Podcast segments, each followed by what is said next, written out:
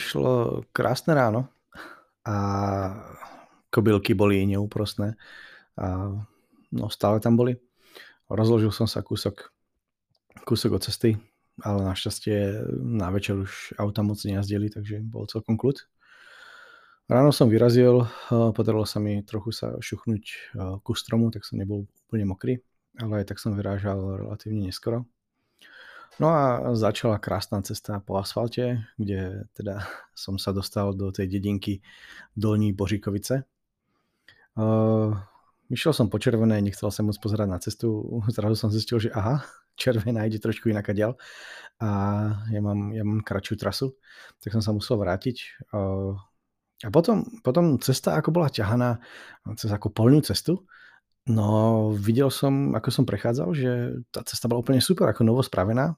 Mm, tam je nejaký statok, cez, cez, na ktorý sa odbočí a, a cez ten statok viedla fakt, že krásna, super cyklo, cyklotrasa, úplne nová, vyasfaltovaná, tak išlo sa dobre, takže prvých pár kilometrov som celkom valil, nebolo moc veľké stúpanie, ale samozrejme potom, potom sa to odbočilo a a potom, potom sa šlo do kopca na, na tú nejakú buchovú vrchu, tá buchovú vrchovinu, alebo nejak tak sa to volá. A, a začalo to teda, najskôr také jemné stúpanie, tak to som ešte ako tak zvládal, ale začalo som mňa veľmi rýchlo tiecť a postupne som sa vyšlapal vyššie a vyššie a začal som narážať na, na bunkre, ktoré, ktoré sú tu rozosiate a je ich tu naozaj veľa. Až, až som vystúpal na najvyšší bod a, a dostal som sa konečne uh, k bude delostreleckej, kde bolo miesto, kde sa dalo si aj sadnúť a niečo zjesť. A, aj tam akože čapovali, teda síce len pivo, ale aj tak niečo čapovali a dalo sa tam kúpiť nejaká sladkosť, tak som si tam chvíľu posedel a, a pozeral som sa, kam pôjdem ďalej.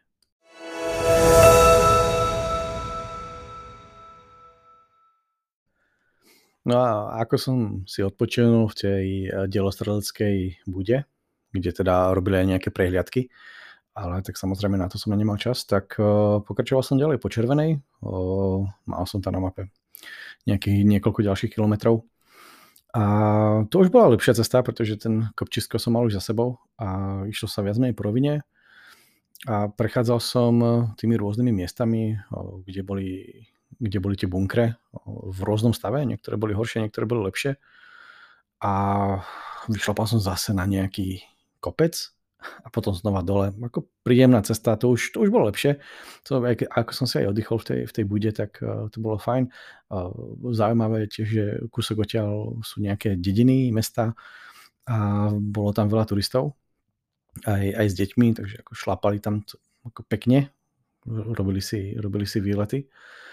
Mm, čo je zaujímavé, že asi po takých 3-4 kilometroch, 5 sa cesta zošupla na asfalt. A potom som znova šlapal asi 3 km po asfalte. A som sa teda dostal, som sa teda dostal do dedinky a a v tej dedinke som si mladkou a, a v tej dedinke som si dal pauzu. O, videl som tam na mape, že, že sú tam nejaké občerstvenia, nevedel som, či to bude otvorené, ale cukráreň bola otvorená, čapovali kofolu a tak som sadol, teta mi spravila langoš a, a sedel som tam asi pol hodinu, odpočíval, som mal nejakých 10 km v nohách a, a užíval som si pohodu, počúval som tam takého deduška 50-60 ročného, ktorý, ktorý tam veľmi bodro rozprával o svojich zážitkoch a, a, a pýtal sa, že no a už ste boli na čučorietky? Teda on hovoril borúvky, ale však my vieme, čo sú borúvky. A, a hrozne riešil, že či kde sú, aké sú. No bolo ich, ale sú aj iné miesta, kde ich je viacej. Ale no a bolo to, bolo to fajn, bolo také zaujímavé. Prišla tam nejaká dedinčanka za ním, asi nevesta, aj s deťmi a, a bolo také zvláštne, že tak počúvam, že no a túto dedu, dedu vidíte teraz ako po mesiaci, že čo, prečo nevideli skore, keď ste túto kúsok od seba. Ale e, bolo to fajn, rozstýlo ma to dosť. A, a bolo to veľmi príjemné. Cukráň bola tiež fajn, tá v cukráni tiež super. Že ako Mladkov prekvapilo ako príjemná dedinka, ako rozbitá hnusná, maličké pohraničie, ale, ale bolo to fajn. No a potom, potom ma začali čakať neuveriteľné ďalšie krásne príbehy, uh, ďalších 10 km po asfalte.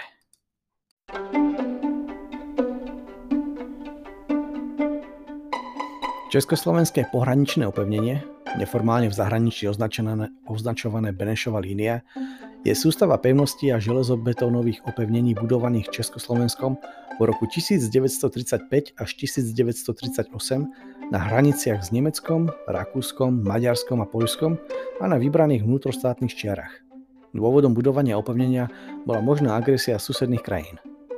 Opevnenie sa skladalo z objektov ľahkého opevnenia, vzorky 36 a vzorky 37, tzv. hropíky, objektov ťažkého opevnenia a delostreleckých tvrdzí.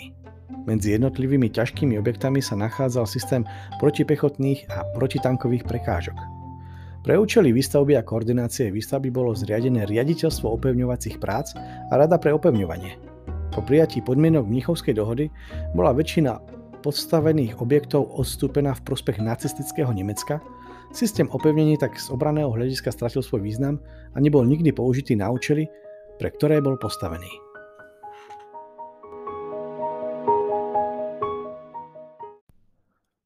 Z Mládkova som postupoval hore, tento raz eh, asfaltka pokračovala a bola výrazne dlhá. Mm, prišiel druhý kopček dňa, takže šlapal som a šlapal, vyhybal sa autám, išlo to normálne po štátnej ceste, až som v jednom okamihu zase zabudol odbočiť, lebo došiel som do nejakej dedinky Petrovičky, čo bola úplne mikro dedinka a dalo sa tam ísť po nejakej neúplne hlavnej ceste. A cesta sa neuveriteľne kľukatila, akože úplne takmer o 180 stupňov sa tam otočila a, a tieto serpentiny boli dosť nepríjemné, keď som tam ja ubohý turista chodil a autička okolo mňa chodili a nemohli ma vidieť, úzka cestička, a, ale našťastie ako dobre, nejak sme sa vyhli, respektíve v tých najhorších úsekoch som mal šťastie, auto nešlo. A naozaj nechcem vedieť, keby išli dve autá a ja tam s nimi, no už by som úplne videl, že niekto v niekom skončil, ale nikto v nikom neskončil. A ja som pomaličky postupoval spotený, pretože to bolo zase veľmi strmé, dlhé stúpanie. Až e, som sa dostal k Adamovi, čo je také miestečko česko-polské hranice. Bolo to úplne, úplne super miesto, kúsok odtiaľ, odtiaľ je taká búda, kde sa človek môže občerstviť. Je tam super posedenie, a ja som to posedenie využil na to, že som si tam dal batoh a potom som asi 20 minút riešil, kam si odbehnem, pretože neustále všade chodili turisti. Nejaké, to je nejak veľmi asi dobré cyklistické miesto. A, a, a všade sa mi turista a, a, ja som nevedel, kam mám ísť, batok som si tam nechal uh, na tom parkovisku a si hovorím, bože, choďte už preč. a nešli preč a nakoniec sa mi podarilo, tak som, najhoršie bolo, že tam akože bol kúsok akože lesa a potom všade bolo len lúky, alebo, alebo proste cesta. A to, to bolo to úplne že hrozné a všade akože Pol, Poliaci a Češi a furt sa tam ako kmásalo medzi sebou, no nepríjemné, ale podarilo sa, teda úplne, že v otrasných podmienkach. A tam sa radšej zbalil a utekal som odtiaľ ľahšie. Ja dúfam, že som nikoho nepohoršoval svojou odpornosťou. A, a potom som sa dostal normálne do toho, do toho nejakého niečo, že Adamova, alebo neviem, čo je ten Adamov, asi, alebo Adam, Adamov, neviem. A zase sa pokračovalo stále, stále po ceste do ďalšej dedinky České Petrovice. Tam to bolo zaujímavé, pretože ako som vstúpil do Českých Petrovíc, tak som tam mal vyhliadnutú ako krčmičku, kde, kde sa ešte občastvím, samozrejme fungovala, takže úplne super. A stretol som tam ľudí, ktorých som predtým stretol v Matkove. Uh, bola to asi traja dospeláci, sedem detí, vlastne taká skupinka. A, a som si ich všimol a, sa, a som hovoril, že ste nejaký rýchli, že no, ale nie až taký rýchli. A, a sme sa ako dali do reči a hovorili, že teraz idú to že si idú ako tiež v lete sa trošku uh, prejsť a, a niečo málo pochodiť, tak hovorím, že ja už som tako trošku dlhšie na ceste, že už mám teda 16 deň a som mi hovoril, že no, že akože bojím sa búrok. A vlastne bavili sme sa o tom, že aké bude počasie a už to vyzeralo, že hlásili, že zase budú búrky. A oni hovorili, že v pohode, že my si nech rozložíme stán a že neriešime. A ja som tak rozmýšľal, že hmm, chcem aj ja neriešiť. A búrky znamenajú zase, že musím sa na dlho zastaviť, lebo to uschne a úplne sa mi to nechcelo. A, a tak som si vytipoval uh, jednu z možných ako zastávok uh, na, na Orlickej chate, kde, kam, kam sa dalo ako dostať a bolo to pár kilometrov od, tej, od tých českých Petrovíc.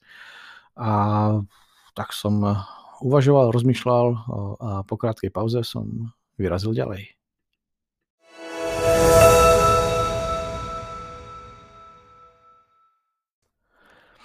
No, z Českých Petrovíc bola zase krásna dlhá cesta po asfalte. Ako, mám pocit, že ten deň som prišiel 25 km a z toho 20 km bolo, bolo po asfalte. A cesta bola super, pretože som si konečne, konečne som si pustil audioknihu Stratený svet a hrozne, hrozne dobre spravená a hrozne dobre mi to padlo. Ja mám rád tú knihu a, a, a to, to, ako to Ujo, ktorý to čítal, čítal, tak to bolo úplne skvelé. A strašne, strašne ma bavil Challenger a, a strašne to bolo super a, a hrozne mi to dalo zabudnúť na, na, na všetky útrapy, ktoré, ktoré som zažíval, alebo aj takú skôr nudu, pretože po tom asfalte a okolo tých, okolo tých aut chodí to je nič moc. A, a bolo, to, bolo to úplne... Oh, no, každému odporúčam, uh, kto nečítal Stratený svet od, od Doyla, tak uh, hurá do toho. A takto krásne na, naladený na vlne strateného sveta a dinosaurov a Challengera, ktorý je veľmi duchaplný a zo všetkých si robí. No ako, ako naozaj tú knihu odporúčam, pretože to, je, to sú zážitky. To, kdež tí ľudia sa na tie veci, čo tam Sir Arthur Conan Doyle dokázal napísať, tak každý, kto pozná Sherlocka Holmesa, tak si vie predstaviť, že čo taký človek dokáže napísať a bolo to úplne super. Tako fakt super. Nič som si na to spomenul, ale ja sa musím smiať, ako je to super, asi, asi si to znova musím pustiť, lebo mám to rád. No, prešiel som pomaličky zase po asfalte do Čihák, bola tam krčma, rozmýšľal som, či sa občerstvím, ale povedal som si, nie, kašlo na to. Pokračoval som ďalej do Zemskej brány. Zemská brána je taký útvar kamenný, také, také prepadlisko, neviem, ako by som to povedal, proste tečie tam, eh, tečie tam eh, rieka, eh, divoká orlica a, a je to tam veľmi ako také skalnaté, pekné. Ujo, ujo darca cesty, potom nás, nás nesmeruje ako po, po značke na tú orlickú chatu, ale vlastne robí to nejakou okľukou. Mm, najskôr som rozmýšľal, že prečo, ale musím uznať, že tá okľuka je super, pretože človek, tá orická chata je nič, to je proste kúsok, kúsok lesom, ale dá sa ísť ako neznačkou a takým chodníkom a, a ten je super, lebo sa ide po tých, alebo okolo tej rieky a okolo tých skál a je to fakt ako pekné. Tá zemská brána ako ma potešila. Bolo to také trošku tematické k tej stolnej hore, o ktorej som počúval. A, a tak som sa tam kúsok ako prešiel a prešiel cez nejaký mostík a, a vrátil som sa naspäť na Orlickú chatu, kde som zistil, že áno, majú ubytko za dve alebo tri stovky a som si povedal, že OK, bude búrka, kašľam na to. A tak som sa na to vykašľal a zostal som tam.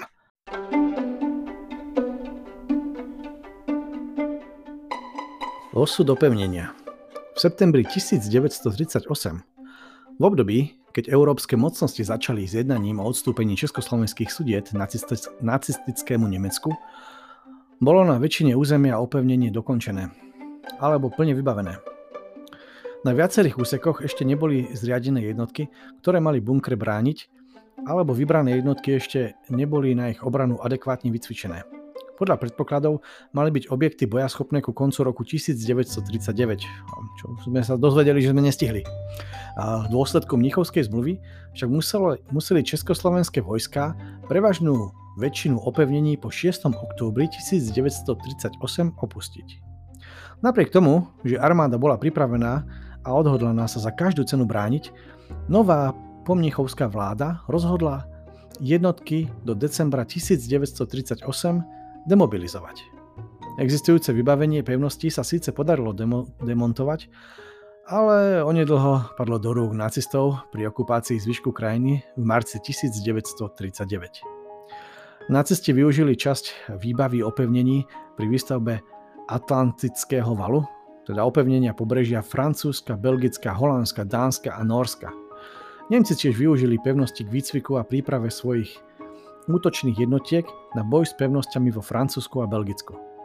Na sklonku druhej svetovej vojny bolo nemeckou armádou využité pre obranu pred sovietskými vojakmi iba opevnenie tvrdze Orel pri Hlušíne. Hlučíne. Pardon. O bunkre sa viedli boje od 17. do 26. apríla 1945. Po vojne bola väčšina bunkrov v dezolátnom stave. Armáda začala na pôvodný účel využívať iba niekoľko objektov na Južnej Morave na hranici s Rakúskom. Dnes sa opevnenia zachovali v rôznom stave. Väčšina chátra, niektoré boli zreštaurované a využívajú sa ako múzea. V Česku sú to napríklad delostrelecké tvrdze Bouda, to je práve tak, kde som bol a kde som si dal občerstvenie. Hanička, Stachelberg, pechotný zrub NS-82, Březinka, tam som bol tiež. Na Slovensku boli zrekonštruované niektoré objekty v okolí Bratislavy. Iba niektoré pevnosti sú dodnes využívané Českou armádou a vstup do nich je zakázaný. Takov je napríklad dielostrelecká tvrdza Adam pri Mladkove v okrese Ústi nad Orlici, ktorá je využívaná ako muničný sklad. A tento krásny príbeh máme vďaka Wikipedii, ktorú som si teda dovolil prečítať a trošku doplniť to, čo som chodil, pretože samého ma to zaujímalo. Keď som bol ešte na základnej škole a učili sme sa o prvej, o druhej svetovej vojne, pardon, tak nám tak nejak naočkovali, že že, že to bola škoda, že sme boli pripravení, že sme mali silnú armádu, že sme sa mohli brániť a že nám, to, že nám zakázali a že sme mali tie opevnenia. A nech už je to akokoľvek, tak uh, musím priznať, že som rád, že som prešiel túto časť a, a nie je to len táto časť, ako tých častí ešte mám na ešte 2-3 dní a, a trošku sa spojiť s tou históriou, ktorú som sa v detstve učil, keď som bol na tej základnej škole a kde sme sa o tom bavili a, a je to je to iné si to ako spojiť a, a vidieť, ako to reálne vyzeralo. A odporúčam určite každému, kto by mal záujem, že stojí za to sa pozrieť. Ako nie je to žiadna veľká veda, ale je to pekná prechádzka a človek si spraví lepší obrázok.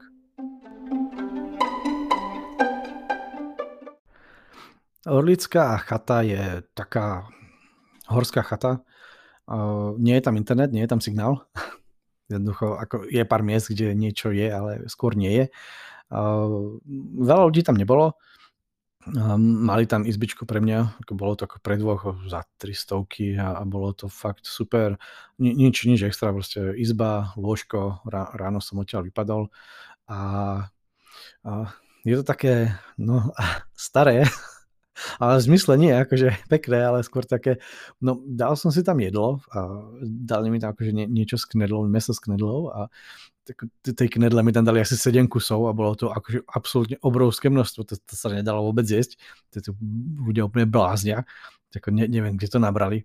Chuťovo teda, no tiež nič moc, ako kuchár by sa mohol zlepšiť, ale ako stálo to pár korun, ako stálo to 110 korun, alebo nie, vlastne nič. Uh, boli tam tie časni, čašničky, uh, brigádničky, tak som sa ich pýtal, že no a tu nemáte internet? No nie, bohužiaľ nemáme. A čo robíte? No pozeráme sa von. Hovorí, že tak sa pozerajme von. A, a potom mi uh, teta ponúkla tanga, a, že jaké tanga, akože čo? A, a teda, aby som to vysvetlil, tak som akože chcel si dať niečo ako dobré napitie a, a, a bol tam tark, a, ako pomarančový nápoj zo sicílskych pomarančov alebo takých. A, a teraz sa to, som zistil, ako, že sa to stalo veľmi populárnym, lebo postupne, akože všade sa to tu vyskytuje a nejak sa to tu targa rozšírila. A dokonca som videl aj v televízii reklamu. A, a tak ona to nejako spletla a Starga spravila tanga, akože tanga, akože to, že to sa ako nosí ako spodné prádlo a ona že aha, aha, aha sa tam trošku začervenala. Ale super, no, tak som sa dal tanga takže odvtedy tomu hovorím tanga.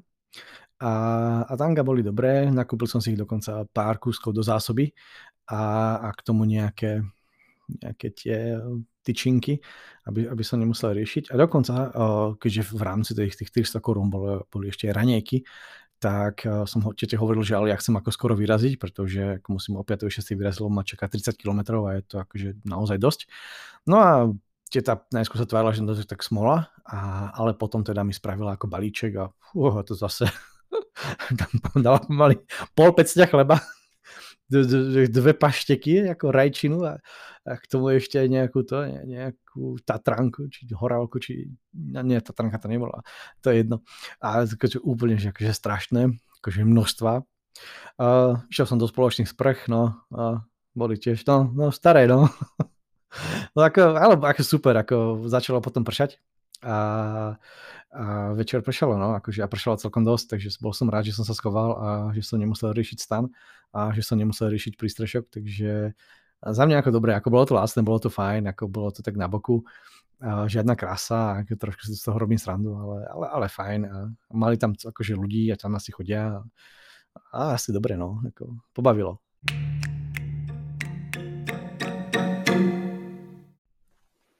Štatistiky na záver.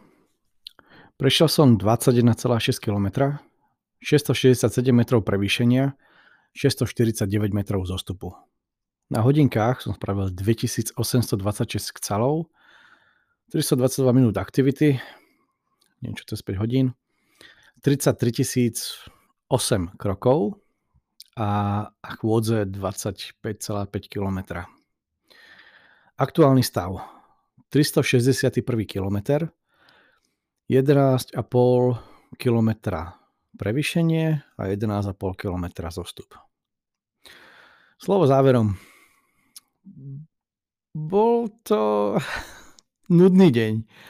Išiel som pomaly, a bolo to tým asfaltom, ktorého bolo príliš. Ako, mám rád asfalt, lebo to človeka akože urýchli, ale čoho je veľa, toho je príliš. Boli, boli dva stromé kopce, ktoré mi dali zabrať. A ale potešil, potešil ma Sir Arthur Conan Doyle a jeho stratený svet a, a ten mi bude zajtra robiť zajtra bude robiť radosť, takže, takže sa teším. Na zajtra mám na pláne nejakých 30 km uh, Masaričku a chcem to stihnúť, bude toho dosť, takže chcem ráno vstať, aby som, aby som to zvládol. A pri Masaričke som si tam našiel nejaké miesto, že dá sa buď Masaričke prespať, ale je tam aj miesto vedľa Masaryčky, tam majú nejakú chatku, kde, ktorá je z troch miest ako krytá a, a malo by sa tam v pohode dať schovať. Po prípade, keby mi to išlo moc dobre, tak eh, by som sa mohol posunúť ešte, ešte o kusok ďalej, ale uvidíme zajtra. thank